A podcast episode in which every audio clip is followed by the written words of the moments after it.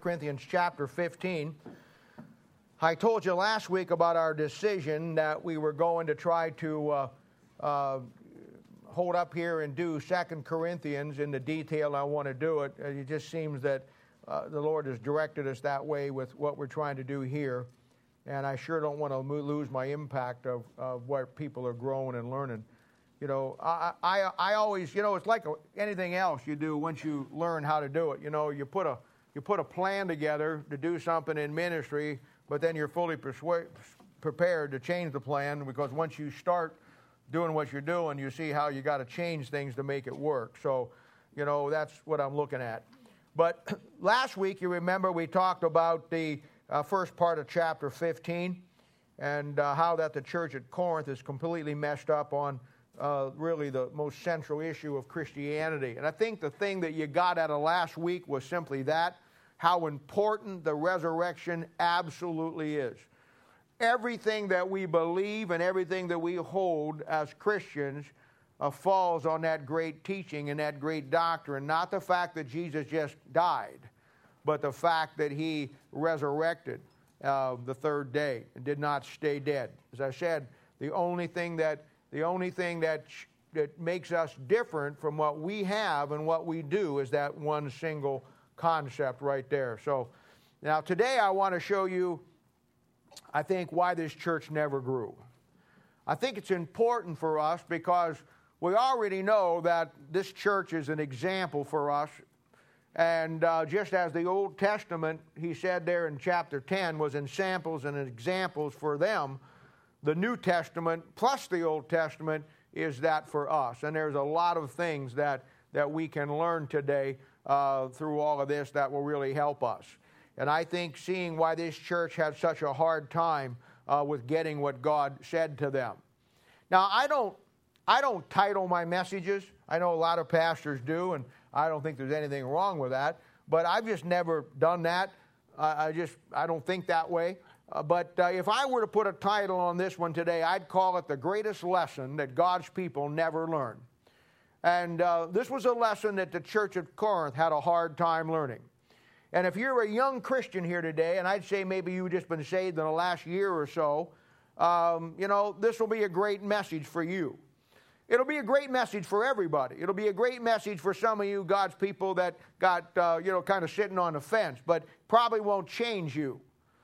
But if you're a young Christian here today, this message really, I'm designing it to help you. I think that the church at Corinth was a church filled with young Christians that never grew. And I think that when God's people don't grow, and there's some reasons why they don't grow, and I want to talk about that today, I think that's when their problems begin. Because the set of verses that we're going to look at today, we will find the number one issue that we all have.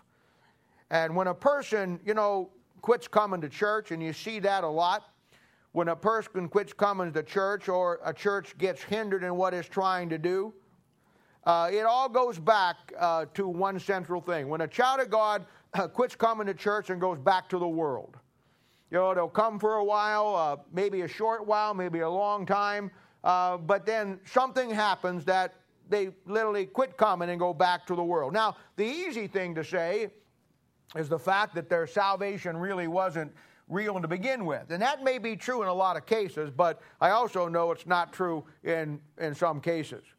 I've known saved people who were saved that quit just coming to church. They went back to the world. And I truly believe that they are saved. I've seen them all my life. And but when they do, and that happens, you can rest assured, and this is going to be a great learning tool for you today. Many of you want to work with people, and I think working with people is really what the ministry is all about. And many of you desire to do that, and many of you you have the ability, I think, to do that. But you need to learn things like today, because there's a great thing in ministry and dealing with people called cause and effect. You've heard me use that term a lot. And the cause and the effect is simply, why do things happen in people's lives the way they do? For every cause you get involved in, there's going to be an effect on your life. That's what the term means. And when people make choices in life, that's a cause. And many times it's a course of life that they decide they're going to take. And there's always consequences or always circumstances or always effects to that. I can't think of anything that we don't decide to do that is not part of the cause and the effect of things. And I think it's vital that you learn these. And it's studies like this, I think, that it's going to help you get better. And because every person you've ever known or seen, and I've seen many of them over the years, that quit and go back to the world, I guarantee you, you can rest assured that at the bottom of that is what we're going to talk about today. I promise you. I promise you. You know, as a young guy going into the ministry, and this would be back around 1972, I thought that, I was pretty young back then and naive about things, and I thought that when you read and studied the Bible, you just normally got smarter by reading it. I really thought that. And I thought back then, that when you just got into the Bible and read it, and you studied it, that you'd automatically just get smarter. I've heard all my life, that the four things that we want to get as a child of God. We want to get wisdom, that's God's wisdom. From that, we get understanding. Those two things are very important because they lead to the next two things. You see, once you get God's wisdom and you get God's understanding, then you get God's discernment and you get the ability to have God's discretion. And we're just, I thought that we just got that from reading and studying the Bible. But after almost 4 decades, of being in the full-time service of the Lord and ministry and pastoring and teaching and preaching and dealing with people, I know that's not exactly how it works. I look around me today and look back, in my own life and in the life of people that, God's brought across my path. I see lots of people who spend a lot of time in reading and studying the Bible. I really do. I have all my life. But they certainly don't get any smarter. And they continue to make some of the same mistakes and go through some of the same problems and never really get to where God wants them to be. I tell you this almost with every sermon. And I think it probably needs to be said in every sermon, and that is simply this. God saved you for a reason. He saved you for a purpose. He's got something that he wants you to do. And, the devil, just on the other side of it, Bible basics, he's going to do everything he can to keep you from doing that. And if there's anything that I've learned in all that time, it's that the truth that in dealing with people, human nature always follows certain patterns. It always does. I mean, the book of Ecclesiastes tells us that there's a cycle to love. He said, to life, a time to be born. You go through the whole thing, a time to die. We talk about the repetitiveness of history, of learning how history repeats itself, or maybe I should say not learning how history and when history repeats itself. You see, the Bible doesn't make us smarter. That's what I thought. The Bible doesn't make us smarter. But the Bible does that if you get into the Bible and you pay attention to the Bible, it doesn't necessarily just give you more brain cells. It doesn't make you a smarter person. But what it does, it shows you the patterns of human nature. Because human nature follows patterns. And when you learn the patterns, when you see the patterns, by first starting with your own life, when you see how you are, and you see the things that you do, and you work on those things in your life, then you can look at the Word of God, and when you start dealing with people, and I'm telling you, the goal for every one of you ought to be to get to a point in your life when you can minister the Word of God to people. You will never begin to fulfill what God has called you to do.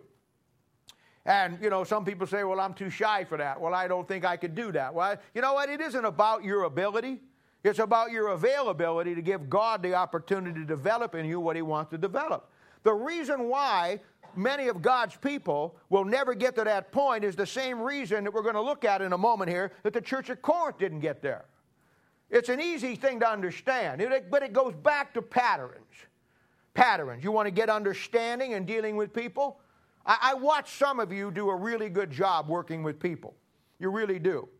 And I love when you call me and I give you somebody to work with. And honestly, my goal is to, this is a scary thought, is to reproduce myself in as many people as I can. And I love it when people call me that are working with me on that level, you know, and they got a problem that they're working with somebody, and they call me up to tell me about the problem and how they handled it. And sometimes I say things, sometimes I don't. But it's amazing to me how many times that I'm sitting there thinking to myself, that's exactly what I would have said and exactly the way I would have handled it based on what the Word of God says. That's what I'm talking about. The way you get there is not just getting smarter. The Bible doesn't make you smarter. You get there through learning and understanding patterns of way and the things that people do. We make the mistake, or maybe we just never figure it out, that all of us have an old nature. All of us. And it's human in every sense of the word with all of its frailties. And when we get saved, that nature doesn't go away. That pattern of human nature stays active inside your life and my life.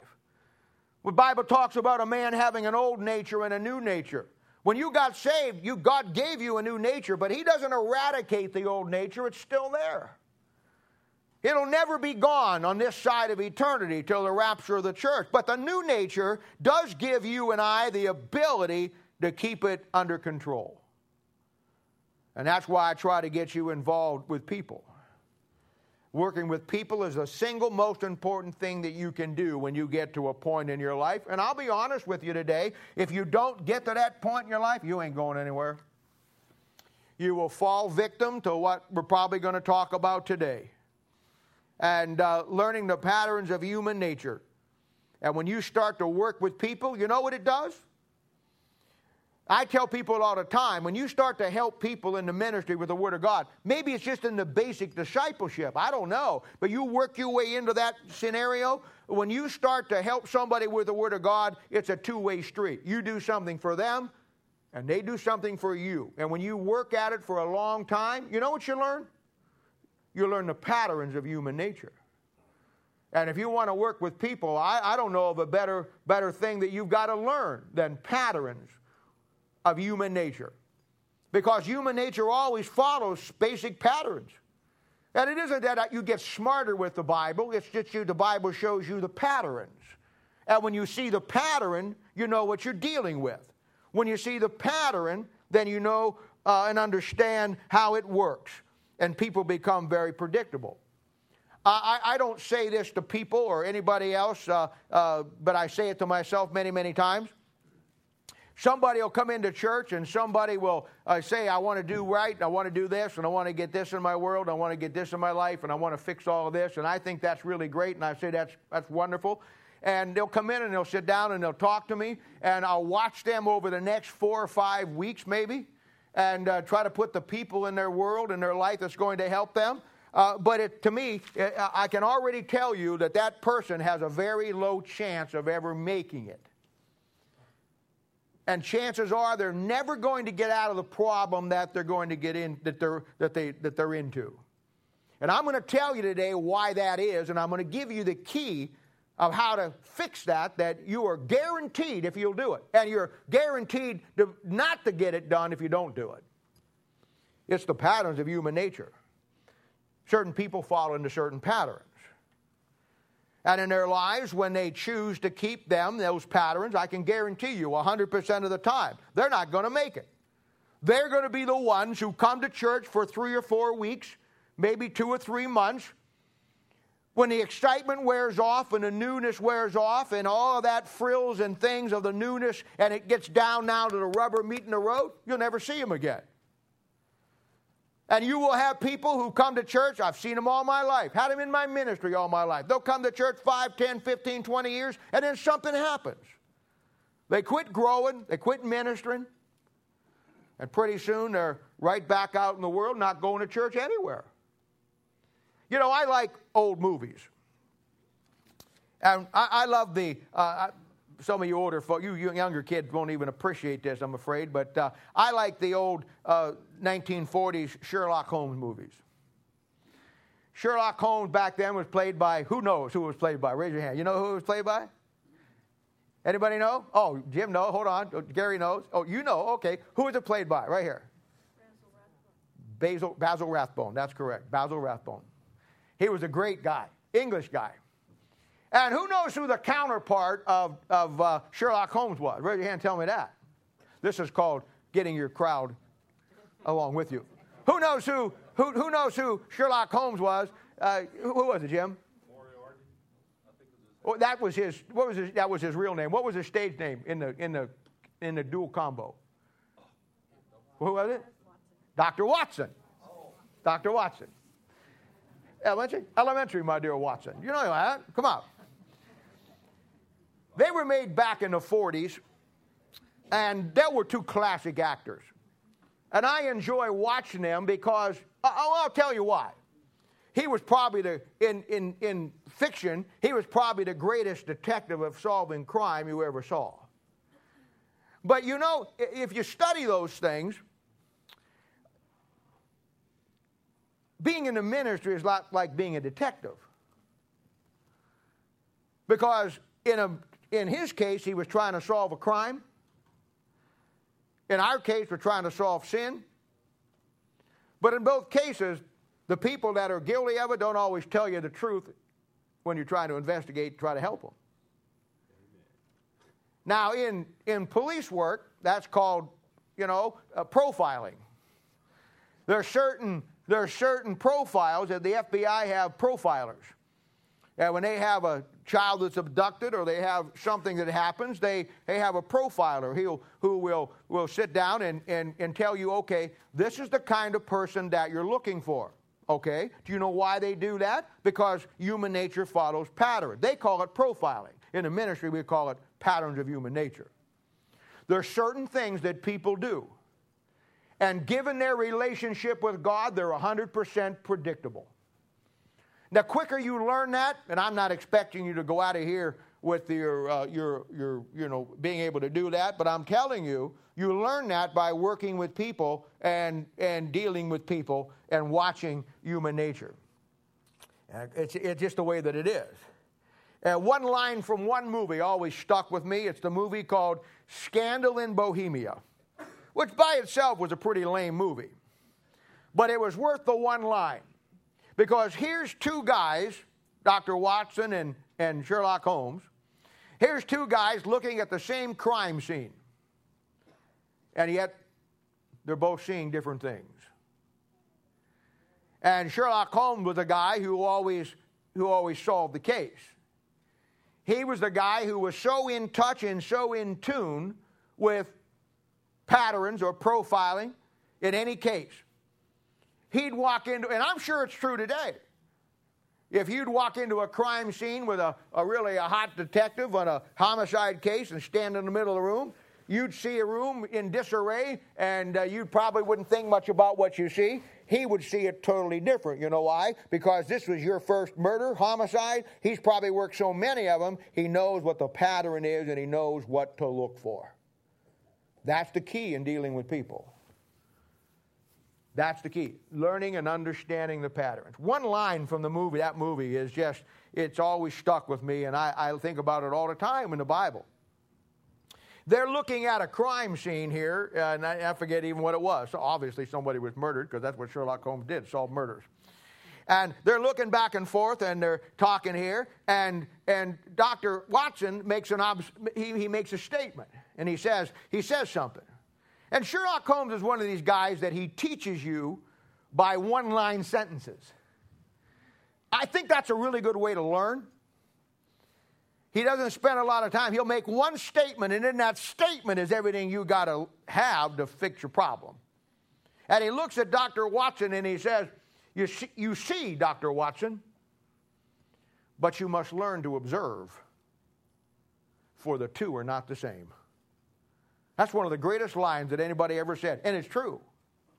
You see, you look at things in Christianity, but you don't observe what goes on in Christianity. There's a difference.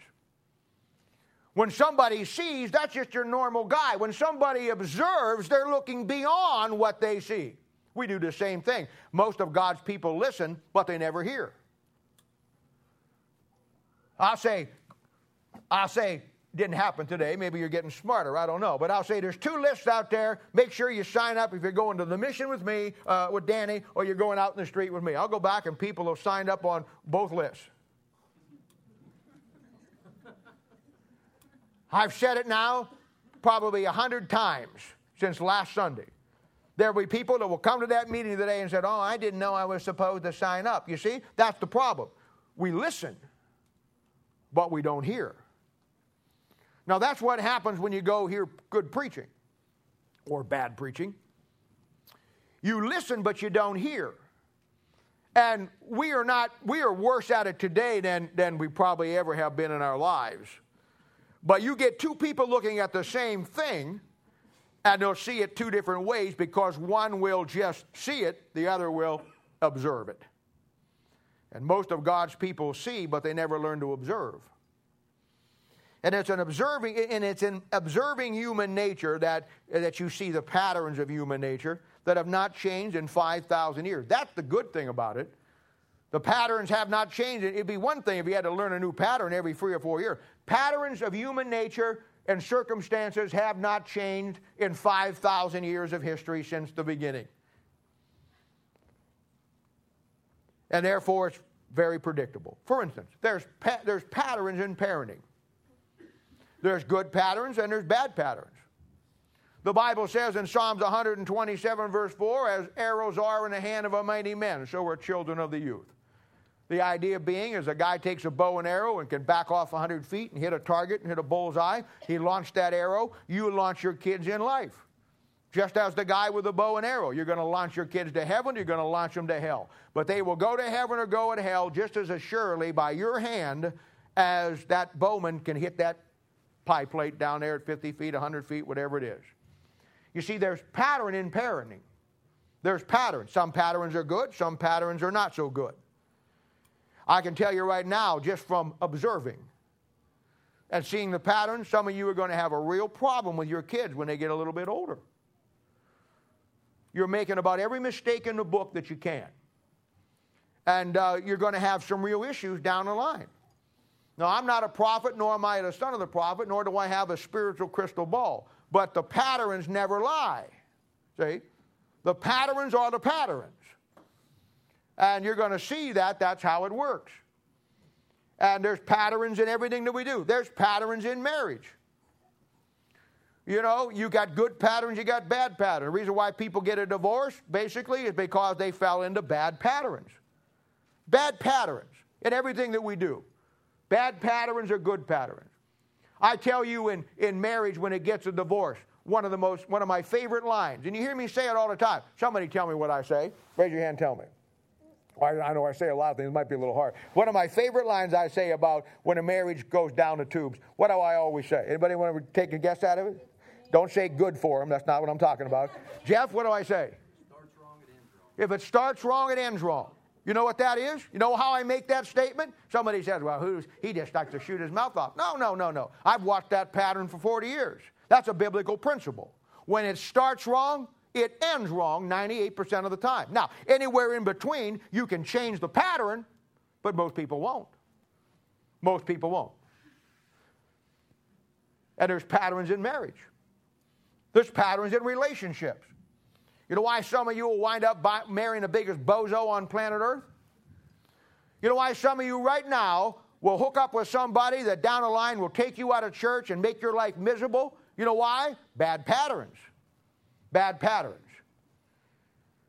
Some of you guys will marry a gal and you'll think because she's beautiful and she has all the things that you desire that she's going to be everything you want. And you're gonna find out that you married Jezebel out of the book of Jeremiah when it's all over with. You know why? Bad patterns. Bad patterns are based on when it starts wrong, it ends wrong. That's a pattern. Human nature. Now, let me talk about the main problem with the pattern of human nature. There's one thing that is the main focus on bad patterns, and this is key.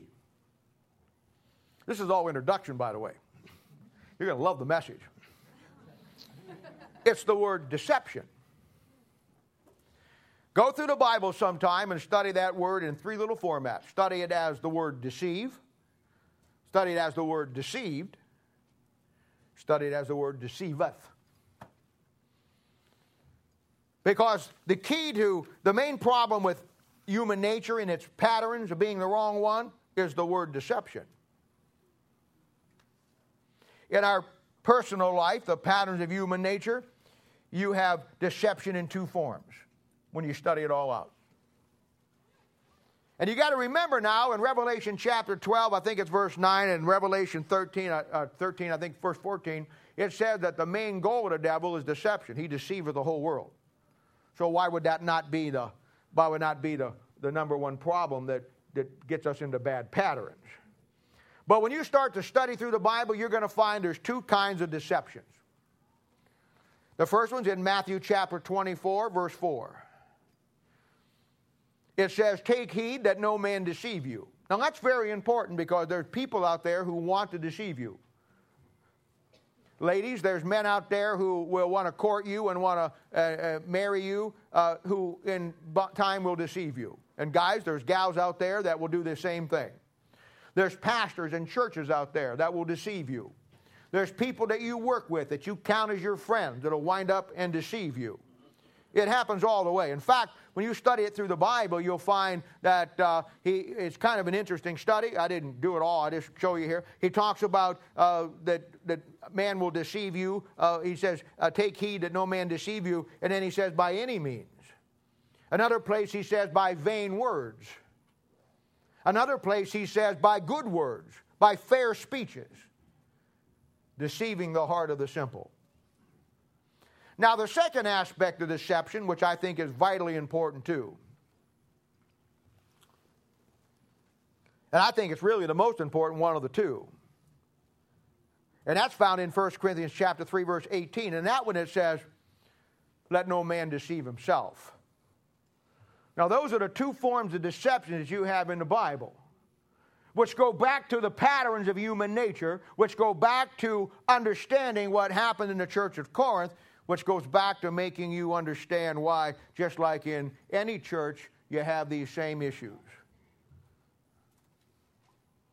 Now, let me give you something, and I don't want you to, but if you would leave after I make this next statement, it would be worth you coming here today. I don't want you to leave, but I'm telling you, that's how important this is. I told you two kinds of deception. First, that be not take heed that no man deceive you. The second one is, let no man deceive himself. Now let me say something to you. Now listen to this. This is worth a lot of money. No man on planet Earth, nobody on planet Earth can deceive you or me till we first deceive ourselves. Say it again. No man on planet Earth, no person, no circumstances, no nothing can ever deceive you or me until we first deceive ourselves. Over the years, I've heard gals say, "Well, I married this guy and he was all a deception. You know, he was one thing here and now he's something else, and it was a deception, you know, and he deceived me." No. You deceived yourself by stepping out of the biblical principles of not following Genesis chapter 24. The only reason that bozo deceived you is because you first deceived yourself. Now, you get that principle down, folks, and you're going to have something to hang on to. But you won't. You won't. Some of you are already mad about it.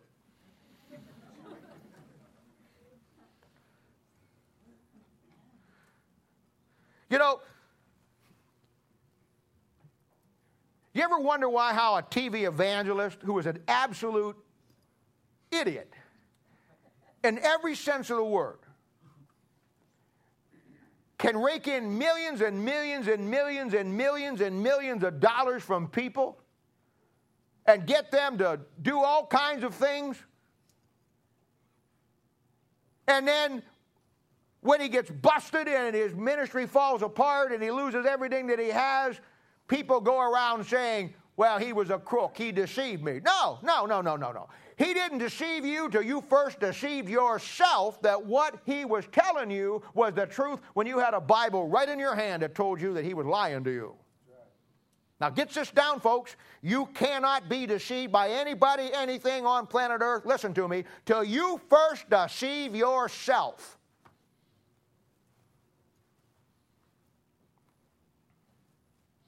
girl says, well, I'll go ahead and take a shot of this guy. He doesn't come to church, and he doesn't really like God, or he says he's saved, but he doesn't go to church anywhere. You know what? I'll just go ahead and hang out with him, and then you go ahead and get married because you think in your mind you're going to fix him, you're going to make it okay, that he's going to love your God, he's going to love your church, he's going to love me, he's going to love everything, and then afterwards you feel like you were let down. He lied to me. He deceived me. No, you deceived yourself by getting yourself into that situation. Was a clear violation of biblical principles.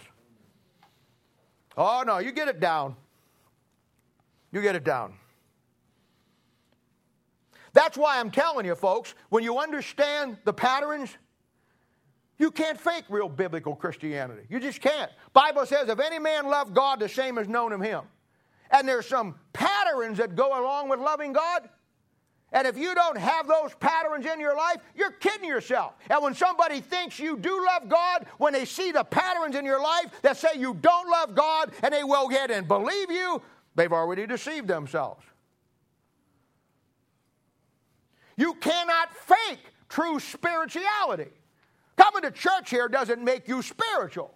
Carrying you a 25-pound wide margin King James Bible don't make you spiritual. What makes you spiritual is the pattern that you fall into or don't fall into. That's where it goes.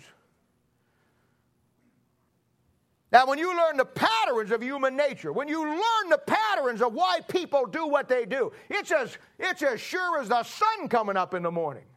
I had an treasury guy tell me one time years ago, we were talking about, he was in charge of counterfeiting, catching counterfeiters. And I asked him, I said, man, how do you guys keep up with all the, I mean, some of these guys really do a good job of these things. I mean, how do you guys constantly stay up on top of all the new ways that they're counterfeiting money? He said, well, we don't care all the new ways they counterfeit it. That's not how they teach us. I said, well, how do they teach you? He said, they teach us to study a real $100 bill. And when you study a real $100 bill and you study it and study it and study it and look at it and get it down, when you see a phony next to the real thing, it just glares out, I'm phony. Put most of God's people upside a real pattern for a soul winning, love God, do something that God wants you to do. You know what it cries out? You know what you cry out? You don't even open your mouth to say a word, but you know what you cry out? I'm phony! Wrong pattern. Wrong pattern. Now, you got 3x5 cards, y'all, yeah? Let me give you a verse for your 3x5 card. This is a good one. Did you ever notice how God, through the Bible, always does things in patterns? It's all through the Bible. In Exodus, there was a pattern to the tabernacle, a pattern to the instruments, a pattern to Moses given to the mount. There was a pattern to the altar. In 1 Chronicles, there's a pattern to the porches and the houses. There's a pattern of who had God's spirit. There's a pattern to the chariots. In Titus, there's a pattern of godly works. I mean, it just keeps going. In Hebrews chapter 9, he says the pattern of the heavens. God does everything in patterns, and when he made you and me, he made us by a pattern, and we live our lives by a pattern. You want to figure out what human nature is? Watch the patterns. And you can't hide that. You see, you can be dirty on the outside, not shower for a month, put on new clothes, heavy on the cologne or perfume, and you can get away with that, and people say, boy, she smells good. But you can't do that when you're dirty on the inside. Because the patterns. Jeremiah chapter 17, verse 9, here's your verse. The heart is deceitful above all things and desperately wicked. Who can know it? Now that verse is not talking about somebody you know. That verse is not even talking about the person sitting next to you. That verse is talking about you and me. That's our old nature. And that's our affinity for that pattern of old nature. That's the biggest problem we got in life, I guarantee you. He says the heart is deceitful above all things and desperately wicked. Who can know it? Verse 10 says who can know it? God, I the Lord, search the heart. You see what God does? God observes the pattern. Notice I used the word observe. God observed the pattern in our lives, and he sees if it lines up to the biblical pattern. That's all. That's all. In counseling, when you get to that point in your life, and we talk about it, and I show you, you know, you ever get to that point, rule number one in biblical counseling, hands down. There's about 19 or 20 rules you got to follow to really be effective at it. But this is one, rule number one, and this defeats more people than it ever helps. And rule number one in helping people in biblical counseling or dealing with people with their problems is simply this. Never want people to do right more than they do.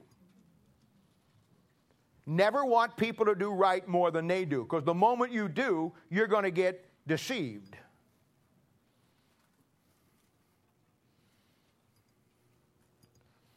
You're going to get deceived. I mean, that's just the way it works. Don't get caught up with the person and what they say. You'll be deceived 100% of the time. You observe the pattern of their life. Don't listen to what they tell you. See if what they do with other people, how they treat other people. See if what they do with what the Bible says. See if that pattern is the same. The pattern of human nature is the old nature. It's one of deception. People will lie to you. The great advantage I have over most of people when they lie to me is the simple fact that I'm already smarter than you. And I know you're lying to me. I just don't show it. I will ask some people some things face up, knowing what they did or what they're involved in, and just act as dumb as a stump and then let you lie to me. And when I walk away, you know what I think? I don't think you're a bad person. I don't think you're a terrible person. I just say, that's the pattern. That's the pattern. That's the pattern. That's the pattern. I mean, that's just the way it works, folks. It's not hard. It's just being smarter than the problem. There's a pattern of human nature. That'll always be deception. Lie to cover yourself. Do this, do that. That's always the pattern of human nature. The pattern of the old nature. The pattern of the new nature is open and honesty, transparency. What you see is what you get. See, that's the key. And that's why you don't ever want people to do right more than they do. Because at the end of the day, you fall into that trap, you'll get deceived. And the reason why you'll get deceived by somebody is because you deceived yourself. You saw what you were seeing, but you did not observe. I'm telling you. 99% of keeping close to God is just simply being smarter than the problem and learning to observe what goes on around you. Now, with that, I want to look at 1 Corinthians chapter 15, and I want to pick it up in verse 33. Introduction concluded. Verse 33 says, "Be not deceived. Evil communications corrupt good manners. Awake to righteousness and sin not, for some have not the knowledge of God. I speak this to your shame. But some men will say, how are the dead raised up, and in what body do they come? Thou fool, that which thou sowest is not quickened except it die.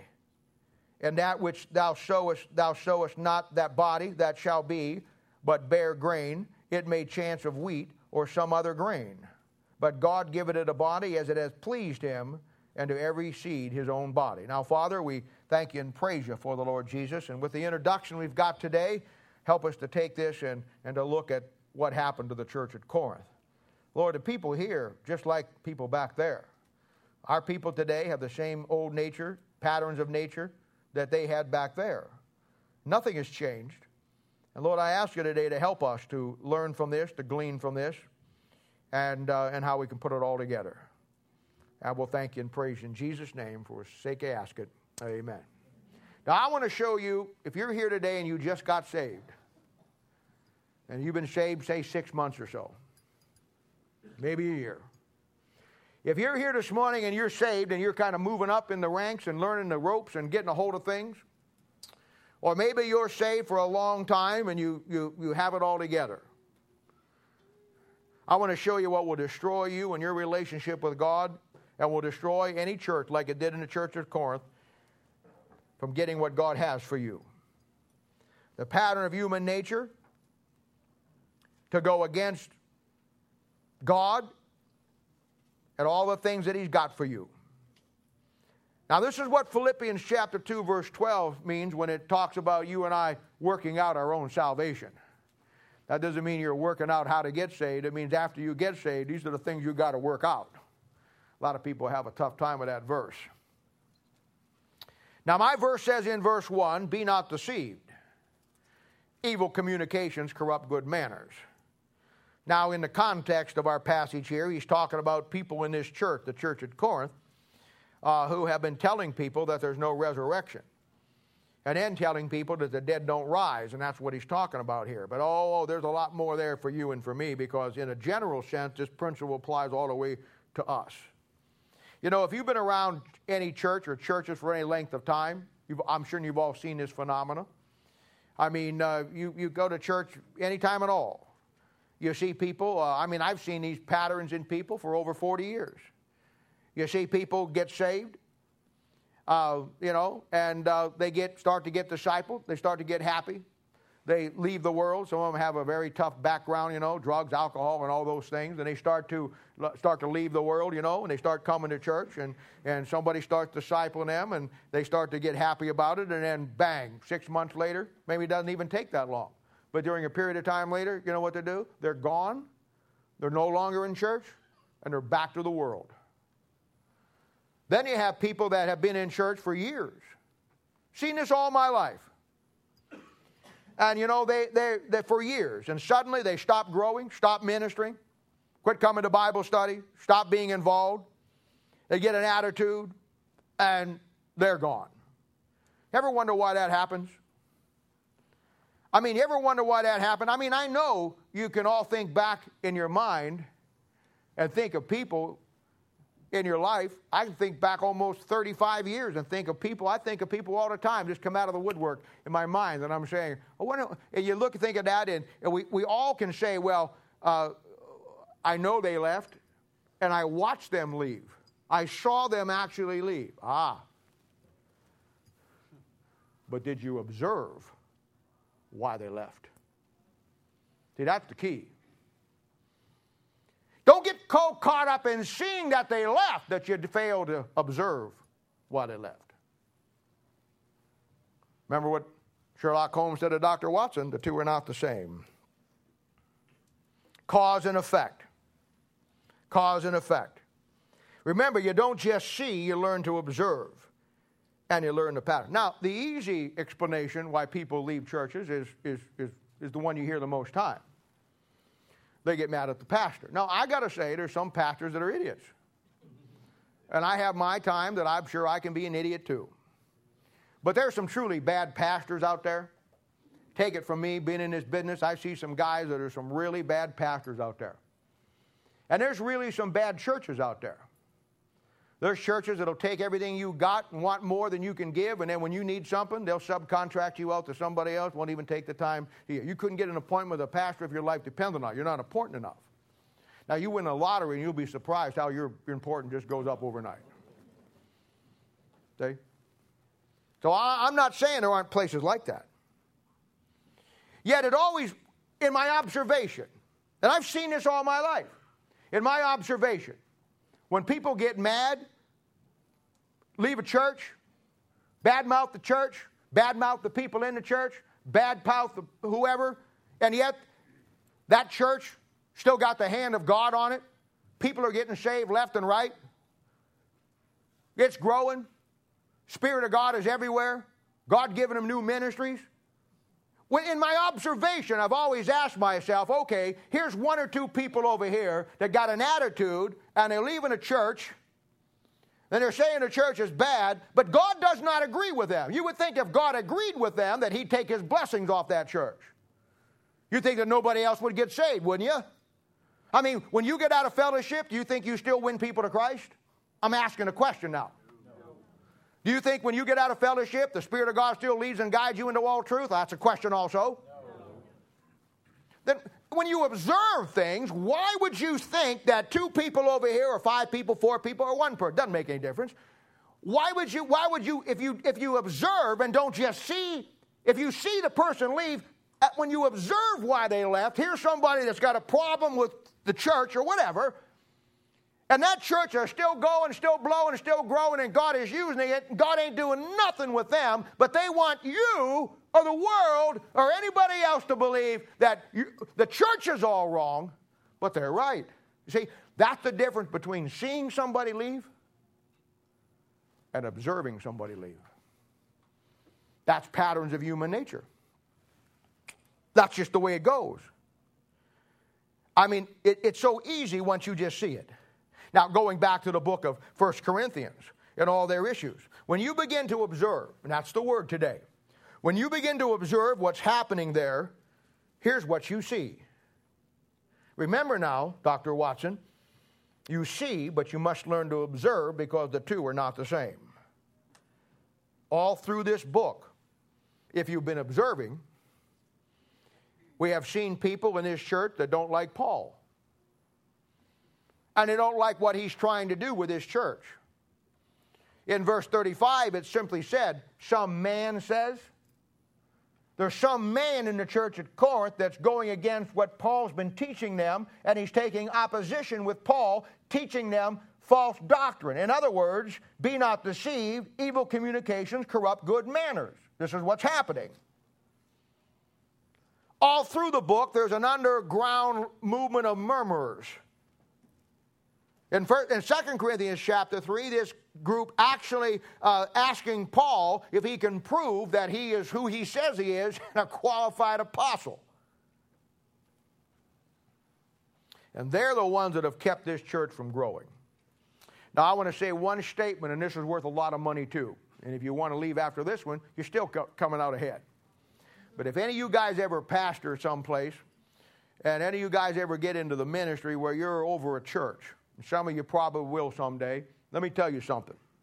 You better take this one to the bank. My friend, one individual or one family can keep a whole church from growing by the bad spirit that they bring into it every time they show up. You're told in Job chapter 26, verse 4, the 6 questions that are after the judgment seat of Christ. We've looked at them before. The last question was, and whose spirit came from thee? I've seen it all my life. I've seen it all my life in churches when you look at the patterns and you learn to observe. Yet on a grander scale, we see that pattern of human nature, not just in the church at Corinth, not just in your life as you look around in your history of your life, but you see it all through the Bible. Now, Thursday night, we got into Proverbs chapter 6, verse 16, with the 6 things that God hates. We didn't go there, but I told you about that, and I told you those are 7 false spirits of the devil, just like there's 7 spirits of God listed over there in Isaiah 11. But did you ever stop and observe this? You see, everybody sees it, but did you observe it? When you come down through there, there's 6 things listed that the Bible says God hates. But the 7th one, the Bible says, is like the capstone, and it's called the abomination. Somebody raise your hand and tell me what the 7th one is. What is it? Sowing discord among the brethren. Now, that not only is the favorite pastime of most 21st and 20th century churches today and people, but why did he make that one? Did you ever stop and observe that? Now remember, I'm sure you've seen this many times in the Bible, but you must learn to observe because the two are not the same. He says out of those 6 things, the 7th one is an abomination unto the Lord. And yet when you look at that, why was that one the worst one? Because the first pattern you find is in Genesis chapter 3. And this is where the devil himself begins to play the devil's advocate with Adam and Eve. And if you notice that passage, he says, yea, hath God said, with a question mark at the end of it. Not a period or an exclamation point. He's basically saying to them, does God really know what he's talking about? And then, of course, he proceeded to change everything that God had told them. Now, do you know what the devil did with Adam and Eve against God? Have anybody observed it yet enough to put it 2 and 2 together? What did he do between God and Adam and Eve? In chapter 1, they would make the 7th thing, the abomination. What did he do? Anybody observe it yet? He sowed discord between Adam and Eve and God. It's exactly what he did. So the reason why that caps the list back there and makes the whole thing abomination, because that's the first thing the devil did, was sow discord between God's people and God. And in that particular case, it threw the human race into sin, didn't it? That's the pattern. Then Eve goes down, she sins, and then she takes Adam with her. You say, oh, yo, no, the Bible says that Adam sinned willfully. Oh, you're absolutely right. Good job. You know what he did?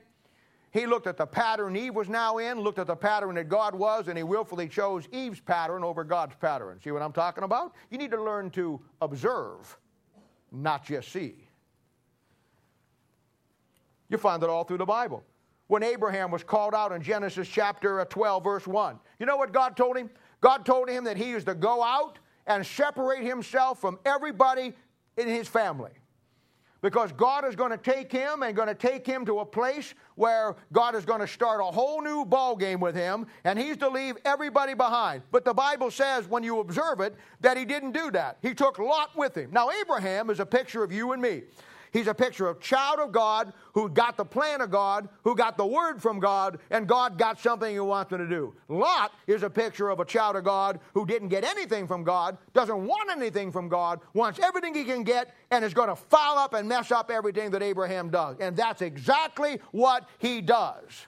You know why? Because Abraham did not separate himself from the person that was going to corrupt him by the evil communication. If you took Lot out of Abraham's life, Abraham would have had a smooth sailing life. You go through that study and observe it, you're going to find that Lot is the thorn in his side in everything that happens. When you forsake God's pattern for the world's pattern, that's where you're going, guys. It's not that hard. I think of Moses and the nation of Israel. Back in Numbers chapter 11, Moses brings the children of Israel out of Egypt, the type of the world. There again, it's a picture today you and I got saved and we came out of the world. But you see the mistake that they made, they brought the mixed multitude with them. Now, who's the mixed multitude? Oh, they're God's people that got one foot in the world and one foot in church. They're God's people that have no feet in the church. They're God's people that care nothing about the things of God, do nothing with the things of God. That's who they are. And they were the source of Israel's problem in everything that they do. And as far away as they could get from what God wanted them to do, but yet they're hanging out with a mixed multitude. And every time Israel gets into a problem, like Numbers chapter 11, verse 4, it's going back to that mixed multitude. Why? Because evil communication corrupts good manners. That's why. See in the book of Ezra and Nehemiah. We know that in Ezra and Nehemiah, after the 70 years captivity, they go back. And when they go back, they begin to rebuild Jerusalem. You know what it's a picture of? It's a picture of a person who's been, where Exodus and coming out of Egypt was a picture of a person who got saved, coming out of Egypt, type of the world. This is the picture of somebody that was a Christian that got backslidden and now gets right with God and starts to get their life cleaned up again. And what happens? Bible says the adversaries show up. You bet they do. And in chapter 4 of the book of Ezra, the adversaries show up and they come to the nation of Israel, Zerubbabel, and they say, oh, we're glad you're back. We're glad you're here. Hey, let us build with you. Let us help you build. We seek your God just like you do. But the pattern didn't match up. They didn't seek God at all. They wanted to destroy the work. They wanted to keep Jerusalem from being rebuilt. What they said didn't match the pattern of their actions. And the end result was, the Bible says, they troubled them in building, they weakened their hands, and they frustrated their purpose. You want a great observation of those people that wanted to help them? They never built anything in their life. And they wind up making accusations against them, against the king, that was not true, all for the purpose of stopping what God was doing, all through the Bible, all through history. That concept of the pattern of human nature and the pattern of backslidden Christians to destroy other Christians. You got to observe. Now, I'm going to give you the third thing. If you want to leave after this, you're really going to be ahead. You want some good advice? You won't take it. You won't take it. You won't take it because deep down inside, you're on the middle of fence too. You won't take it, but you ought to take it. I'll give you some of the best advice you'll ever hear in your life. As a child of God, as a Christian, don't get hooked up with anybody who says they're a Christian who never builds anything. If you hang out with God's people who don't build anything, never have built anything, and don't care about building anything, and only want to destroy what God is already building, you're in the wrong crowd.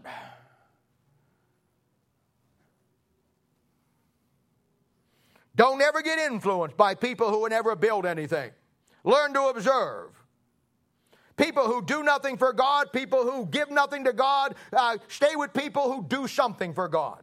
Every case in the Bible where somebody is trying to stop or hurt the work, it's a case where they've never done anything for God. Why would you be influenced? Are you so deceived in your own self? Can you not see that somebody that whoever they may be, whatever they may be, that wants to destroy what God is doing in any church anywhere, and they're all through Christianity today, and yet they're over here and you see them, you know they're not doing nothing, you know they don't care, they don't give, they don't minister, they don't do anything, they're the minister of complaining, that's all they ever do.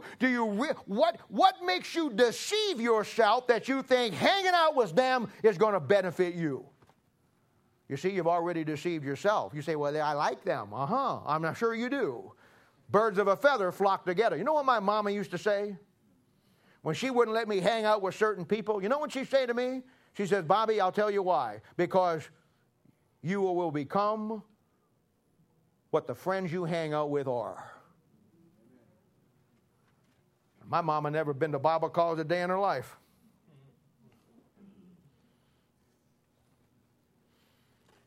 Why would you be influenced something like that? Hey, 3x5 cards, here's another one. Proverbs 13:20. Oh, I love this one. Now, this makes it so simple, it's unbelievable. Of course, everything I've said is so simple. You don't like this message because it's complicated and you can't get it. No, that's not the reason why you don't like it. You like it because it's too simple and you are getting it. Say, how do you know that? Patterns.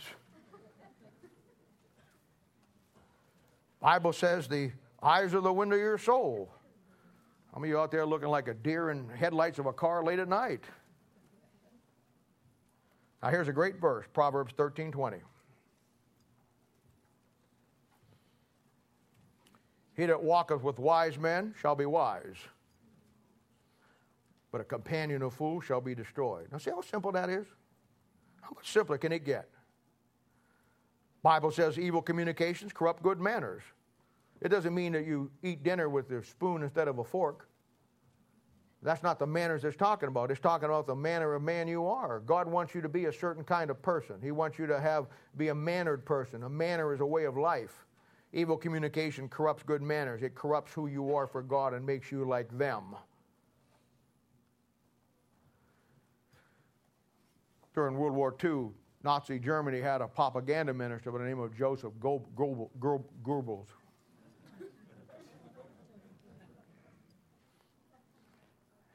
And he got a whole nation to believe in the lie of Adolf Hitler. You know how he did it? You know how he deceived them? Well, first of all, the people deceived themselves. They should have saw clearly what was going on. But they didn't. We don't have time to get into historical relevance of all that, but they didn't see it. They weren't observing. He said, if you tell a lie long enough, people will believe it. And so the minister of propaganda, that's where our word comes from, that's exactly what he did. He fostered over the period of 8 or 9 years the myth, the lie, and people who were closed off from all other outside communication. You go to jail if you listen to another radio program outside your own country that wasn't part of the propaganda. He actually cut off all things. And of course, that's a true statement. And I'll tell you something else. If you fall into the pattern of evil communication, you'll be part of it. Psalms chapter 1 is one of my favorite passages in the Bible. Says, blessed is the man that walketh not in the counsel of the ungodly, nor standeth in the way of sinners, nor sitteth in the seat of the scornful. That's a great verse. But notice the progression. Observe the progression. Blessed is the man that walketh not in the counsel of the ungodly. See, the man's now not walking with God. He's walking with a counseling ungodly. And that word counsel there, now he's listening to them and taking advice from them. He's walking with them instead of walking with God. That's your first mistake. You start walking with the old crowd. You start walking with people who don't like God, have an attitude about God or the Bible or church or whatever. The first thing you do is start walking with them and listening to them. Then the second part of that verse says, standeth in the way of sinners. Now you've stopped walking, and now you're standing with them. Now you're really listening. You know what's kind of hard to listen when you're walking with somebody? Do you ever notice how that works? You're talking along with somebody, and you're talking back and forth, and then when you really want to make your point, what do? You stop. These people are now making their point. Blessed is the man that walketh not in the counsel of the ungodly, nor standeth in the way of the sinners. Now the third one is sitteth in the seat of the scornful. Not only are you sitting with them, you're being scornful about the things of God, the ministry of God, people of God, just like they are. You know why? Because evil communications corrupt good manners. You know why? You want to be with a wise, walk with a wise man. You want to be a fool and be destroyed, then go with the fools. You know what a fool is in the Bible, don't you? There's two kinds of fools. The first kind is an unsaved man. And an unsaved man is a fool because of the fact that he's unsaved. But there's another kind of fool in the Bible, and that's a saved man. A saved man is a fool because he's got God, he's got the Bible, but he won't do what's right with it. Both of them are fools. They're just going to go to two different places. Hey, listen, let me tell you something.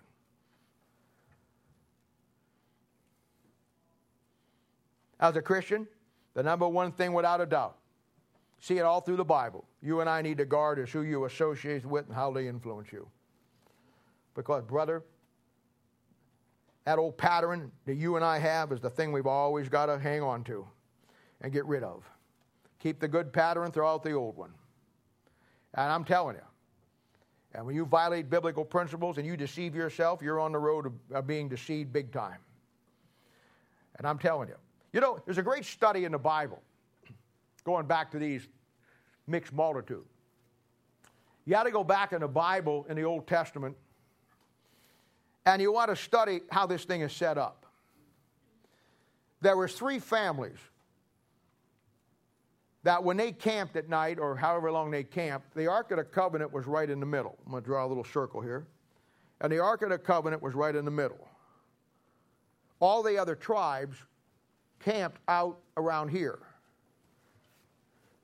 This is called the uttermost. But inside that square where the tabernacle was and all the real business with God was going on, there was three families. There were the Kohathites, there were the Gershomites, and there were the Merarites. Those three families were tied into the central ministry of what God was doing with the nation of Israel. The other tribes were all scattered out here in the outer parts of the camp. And you know who was in the other part of the camp out there? That's where the mixed multitude was. In other words, those tribes got as far away from what God was really doing when they camped as they could. You'll never find in all of the problems that Israel had where those three families ever gave Moses, Israel, any problems whatsoever. You know why? Because those three families represent God's people that are tied into what the ministry really is and in doing, and they never get out in the uttermost. You know what? Some of you got your tents pitched about as far as you can get from what's going on here, and you just make the pilgrimage here on Sunday. And then you wonder why you got attitude problem. You wonder why you don't have things in your life going for you the way it is. You know why? Because you're out there on the edge. You're out there on the edge where nothing ever happens. You're out there on the edge where the mixed multitude comes into your camp and out of your camp and talks to you about this and that. And every time Israel had a problem, it was because they were too far out from what God was doing, and the mixed multitude was out there with them, and they kept dragging them down, complaining about what the things weren't happening and weren't going on. I'm telling you. I'm telling you. I'm telling you. Boy, you better learn some lessons. Ahab says, observe. And a companion of fools will be destroyed. And that's what he tells you. You know, I make it a habit in my life. I've done this for many, many years. I make it a habit in my life not to hang around negative people. Now, I'm in the ministry, and I know the ministry is people. And I know that when you work with me on a level where you work with people, that there's things that you're working with people that are negative about them, and we got to work through them and talk through them and find the best way to deal with it. I'm not really talking about that. But I know myself and my human nature. And don't ever doubt it, my friend. Learn the pattern of human nature. There are some people who are nice people. They are lovable people. They're sweet people. They're wonderful people. But a half an hour with them and they will kill your zeal for the Lord. Now, I can't speak for you. I don't need that. I don't need that. I don't need that. My old nature doesn't need that any more than I need a Playboy or a Penthouse magazine or a Skoal or a beer or a wine cooler in my life. I don't need them. Because that's exactly what they do. Every time you're around them, all you hear is negative. All you hear is what's wrong with things. All you hear, they never focus on what God's doing. You know why? Because God's not doing anything with them. And when you observe that, I can't speak for you. I don't want to be around that. I just don't need that. You want some advice? Evil communications corrupt good manners. Spend time with people who are doing something. Spend time with people who are building something. Spend time with people who are involved in ministry. Learn from them. He that walketh with wise men shall be wise. Now, those people aren't perfect people, and that's what you always hear. Well, you know, nobody's perfect. Nobody's perfect. But they're doing something, and you're not. They're here, and you're not. They're involved with somebody, as imperfect as they are, you're not. They're focusing on what's positive, you're focusing on what's negative. Don't just see the two, observe the two.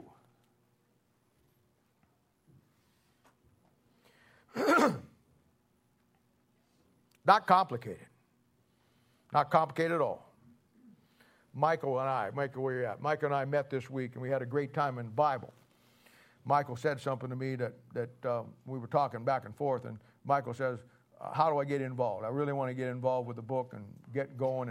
And I told him, I said, Michael, here's what you do. Here's what you do. Keep coming to church. I'll keep working with you. I'll keep giving you things to do. Keep learning. But what did I tell you? I said, you get with the guys that are doing it. You get with the guys that are where the action is. You get with the people who love this church, who love the ministry, love the Word of God. You get everybody else out of your life that doesn't, and you focus on that crowd, and you get with them, and you learn everything you can from them. You watch what they do. You watch the patterns they do. When you don't know how to do something, watch how they do it. And in time, you know what? The pattern you follow, the Bible says, if you want to be wise, hang out with wise men. What's so hard about that? I mean, what's so hard about that? You want to know how? Somebody says, how do I win souls? How do I learn to win souls? Hang out with people that win people to Christ. Amen. That's how you do it. That's exactly how you do it. Well, I don't want to. Then you're never going to. The way to learn the Bible is hang out with people who know and love the Bible and talk about it all the time. The way to learn to pray. How do I learn to pray? Get in a prayer group. Get with people who know how to do it. I know when I started the prayer groups, oh boy, you know, I had some people that just thought that was the most terrible thing in the world.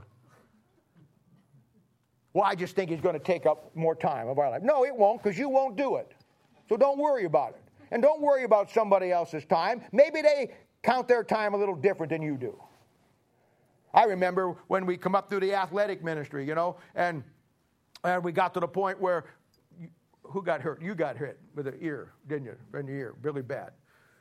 And Danny decided, he says, well, we can't do this. The guys are getting too good and too aggressive, which is nothing wrong with it. And we were playing co-ed. And, you know, we got to change it because too many girls are getting hurt. Now, personally, I don't have a problem with girls getting hurt. I think you'd want to get into the guys. You know, no, I'm just kidding. I'm just kidding. So the next time we decided, next we were going to decide, we sat down and talked about it. And we said, you know what? Wow, it'll just double our chances of ministry. You ought to hear the whining, complaining I heard of people. Oh, I don't want to play if we're not playing co-ed. Then don't play.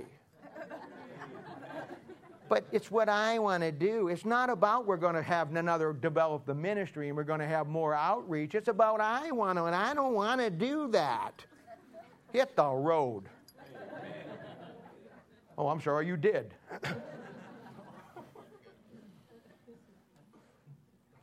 You want to be a soul winner? Hang out with soul winners. You want to learn the Bible? Hang out with people who know and love the Bible. You want to learn to pray? Get in a prayer group. You want to become a gossip? Hang out with people that gossip. Get your little group together. Every church has got them.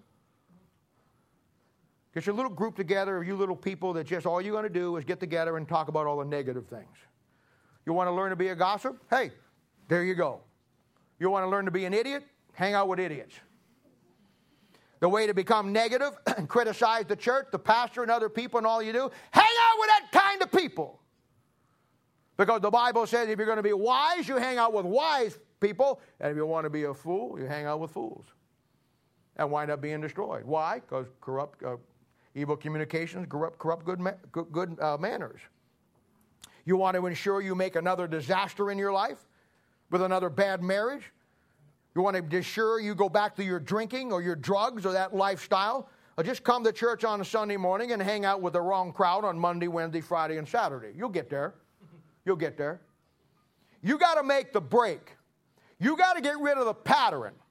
You got to realize that that pattern will always lead to disaster. And when you hang out with the unsaved crowd or the ungodly, godly crowd, you're going to wind up in the ash heap.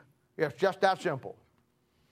The way to build nothing in your life, the way to get to the judgment seat of Christ and be absolutely naked, the way to be absolutely build absolutely nothing and be miserable is just hang out with miserable people who do nothing, give nothing, bring nothing, or do nothing to God's work. The pattern of human nature will take care of itself. That's the church of Corinth's problem. Now that's the underlying fundamental issue here at the church of Corinth. People listening to people who don't like Paul. People listening to don't like the way Paul's doing things. They don't like the Lord's work. They don't like Paul. They're backslidden. Look at verse 34. Awake to righteousness and sin not. He's basically saying, wake up.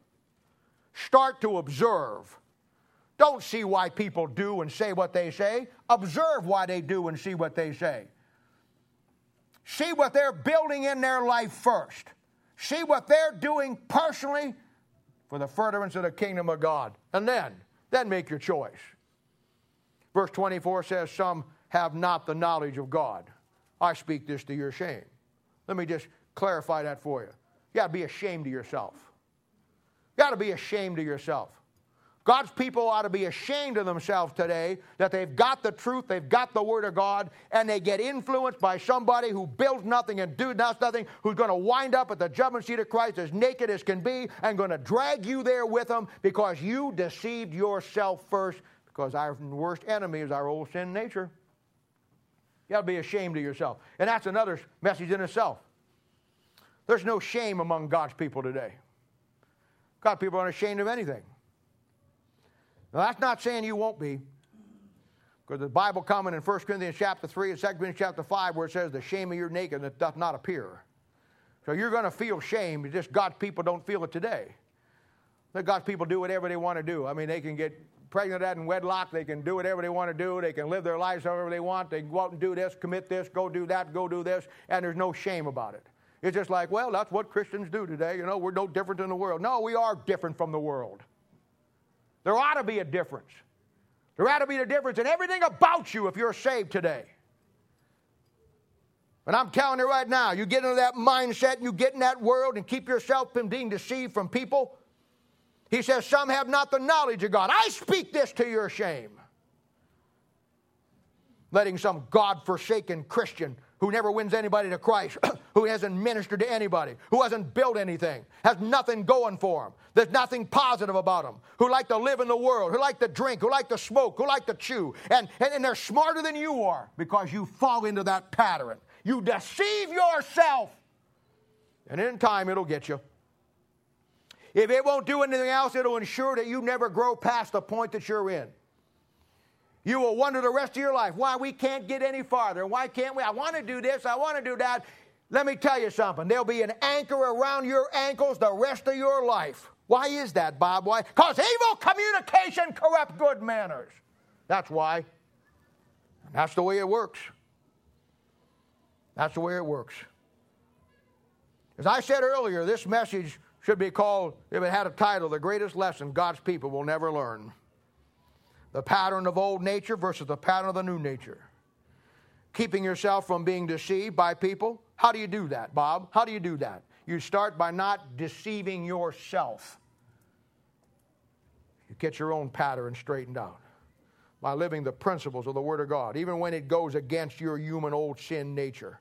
By holding yourself accountable, by realizing I don't care how good a friend they are. I don't care what it is. I don't care what it's like. Bottom line is simply this: I'm not going to associate with that simply because I'm not going to violate myself, because corrupt, evil communication, corrupt good manner. See, that's a problem we all have. We all think it applies to everybody else, not to us.